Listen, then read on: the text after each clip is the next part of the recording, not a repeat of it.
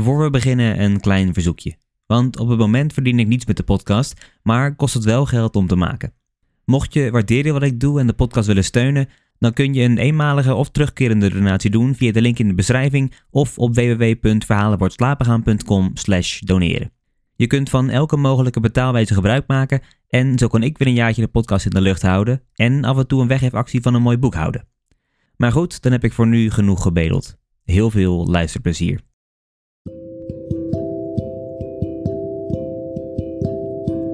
Hallo allemaal en welkom. Mijn naam is Mike en in deze aflevering lees ik een verhaal voor het eigen doos. Dit is Verhalen voor het slapen gaan.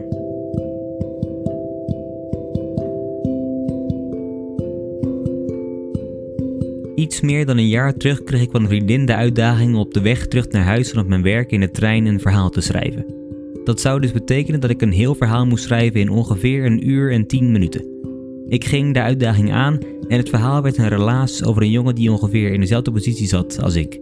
Hij moest iets zoeken om in de trein de tijd te verdrijven. Het verhaal was natuurlijk verre van perfect, omdat ik het in zo'n korte tijd heb geschreven. Maar een paar weken geleden kreeg ik te horen dat de NS op zoek was naar een verhaal om op hun sociale media te posten, in het kader van de Wereldboekendag. Ik moest meteen denken aan het verhaal dat ik toen in de trein schreef. Ik ben toen gaan zitten om het een beetje te herschrijven en hier en daar aan te passen, en uiteindelijk was ik tevreden genoeg om het op te sturen. En ja, een week of twee later verscheen het verhaal daadwerkelijk op de Instagram van de NS, waar ik best een beetje trots op was. Ze plaatste het verhaal in een story, waardoor het maar 24 uur zichtbaar was. Het leek mij een leuk idee om het hiervoor te lezen, dus bij deze. Dit is Reistijdverdrijf.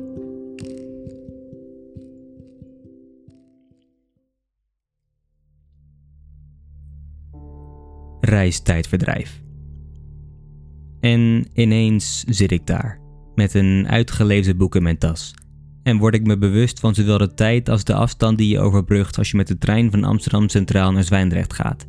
Een uur en een kwartier wieltjes die over een spoor knarsen. De tientallen koeien die je voorbij sjeest, de honderden bomen, de miljoenen grasprietjes die aan je voorbij gaan als je de reis aflegt die ik drie keer per week afleg. Normaal gesproken lees ik altijd een boek in de trein. Afhankelijk van de lettergrootte zo'n 30 à 60 pagina's per rit. Dat zijn er 60 à 120 voor een retour. Met dat ritme lees ik per week soms toch twee of drie boeken, waardoor ik aan het eind van het jaar op Instagram kan laten zien dat ik iemand ben die boeken leest. En literatuur, dat ook nog eens. Dat gaat al zo'n vijf jaar goed, maar vandaag liep het even anders. Aan het begin van de dag had ik nog zo'n 140 pagina's te gaan van de roman die ik op dat moment aan het lezen was. Het las makkelijk, dat wel, maar ik verwachtte dat ik de laatste pagina's aan het eind van de dag zou verorberen, wanneer ik onderweg was naar mijn eindstation. Nu moet ik eerlijk mijn inschattingsfout toegeven. Het boek las makkelijker dan ik dacht en het boek was zo goed dat ik aan het eind van mijn heenreis nog maar 30 pagina's te gaan had. 30 pagina's die best hadden kunnen wachten tot ik weer in de trein terug zat, maar nee. Het moest uit en uit ging het. Ik las de laatste pagina's al uit in Amsterdam, op een bankje in de zon, hoewel dat nergens voor nodig was. En dus zit ik nu in de trein van Amsterdam naar Zwijndrecht met een overstap in Rotterdam met een uitgelezen boek in mijn tas. Ineens weet ik mezelf geen houding meer te geven. Waar kijk je naar als je meer dan vijf jaar lang niets anders hebt gekend dan zwarte inkt op witte pagina's? Op de stoel voor je raak je snel uitgekeken. Hier en daar zit een vieze plek waarover je kunt fantaseren hoe hij daar gekomen is. Maar over het algemeen zie je toch alleen maar de lichtgrijze rug van de stoel en de hoofdsteun waar de kruin van de persoon voor je net bovenuit steekt. Ook de buitenwereld blijkt minder de moeite waard dan ik had gedacht. Ik zie weilanden die allemaal op elkaar lijken, kale bomen die hun bladeren nog moeten vinden. Nu kijk ik zelfs tegen een geluidswand aan en ik zal je verklappen, dat is niet bepaald een smakelijk aangezicht. Bovendien wordt het langzaam donker en zal ik over niet al te lange tijd alleen nog maar mijn eigen reflectie in het raam zien. Tot slot de mensen. Ja, de mensen zijn nog wel leuk om naar te kijken, maar ook alleen als het een beetje onopvallend kan. Anders ben je die rare knakker die naar anderen zit te staren in de trein, en dat wil je niet. Vanaf de plek waar ik zit kan ik twee mensen zien.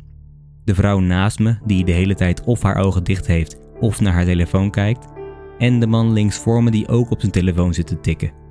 Ik probeer te zien wat hij doet, maar hij zit te ver weg.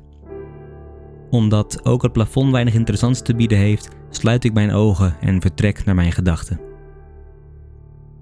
Hoeveel ik had kunnen doen in dat uur en een kwartier. Dat zijn dan van die dingen waar je eigenlijk niet aan zou willen denken, maar die op de een of andere duivelse manier toch je brein binnensluipen. Vier afleveringen van How I Met Your Mother had ik kunnen kijken. Anderhalf van Peaky Blinders. Ik had de eindbaas van een videogame kunnen verslaan. Ik had mijn bureau schoon kunnen maken. Mijn laadjes uit kunnen zoeken. Ik had een brief kunnen schrijven aan mijn penvriendin in Amerika.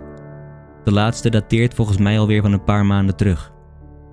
Ik had toetsen van mijn brugklas na kunnen kijken. Had mijn les voor morgen voor kunnen bereiden. Ik had een podcast op kunnen nemen. Iets dat ik al wekenlang niet heb gedaan en waarvoor ik me elke week steeds een beetje meer schaam. Ik had bij mijn ouders op de bank televisie kunnen kijken. Ook zij zien me de laatste tijd steeds vaker naar mijn kamer verdwijnen. Toegegeven, dat alles was ik op dat moment dus vooral niet aan het doen. Met mijn ogen dicht, dat dan weer wel. Intussen rolt de trein langzaam naar zijn eindbestemming. Ik hoor de stations omgeroepen worden, de zachte vrouwenstem die me langzaam naar huis begeleidt. Net voordat mijn trein tot stilstand komt, ga ik in mijn hoofd nog even door alles wat ik heb gedaan, niks, en alles wat ik in een ruime uur had kunnen doen. Alles. Dan komt de trein tot stilstand. Ik sta op, loop naar de deur die openschuift, alsof hij me verwelkomt in een wereld waar alles nog voor het oprapen ligt. Ik bedenk hoe ik straks thuis zal komen, mijn eten zal eten en zal verdwijnen naar mijn kamer, waar ik hoogstwaarschijnlijk zal verdwalen in de meest obscure uithoeken van het internet. Ik zal een nieuw boek uit de kast pakken en naar bed gaan. Maar eerst de stap over de drempel. Een kort moment voordat mijn voet het perron raakt, mijn hoofd zich zachtjes schudt en ik een keuze voor morgen maak.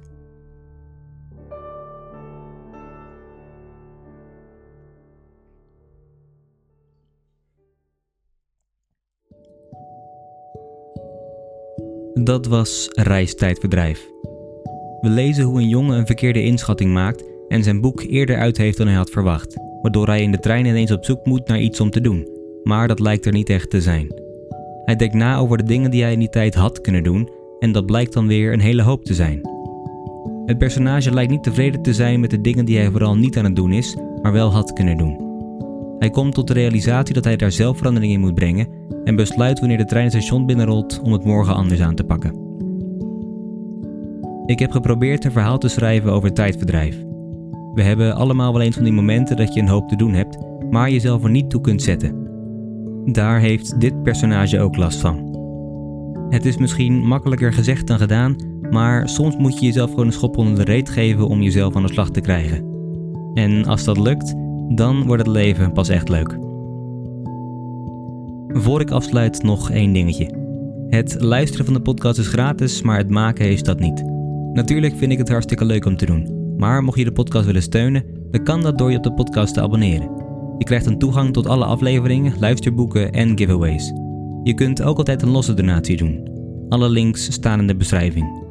Je kunt je waardering voor de podcast natuurlijk ook uiten door een positieve beoordeling achter te laten of door hem met anderen te delen. Dat helpt me enorm. Ik wil jullie hartstikke bedanken voor het luisteren naar deze podcast. Voor achter de schermen, updates, vragen of opmerkingen kun je me vinden op social media onder de naam Verhalen voor het slapen gaan. En dan zie, slash hoor ik jullie volgende keer. Voor nu, goede nacht, slaap zacht.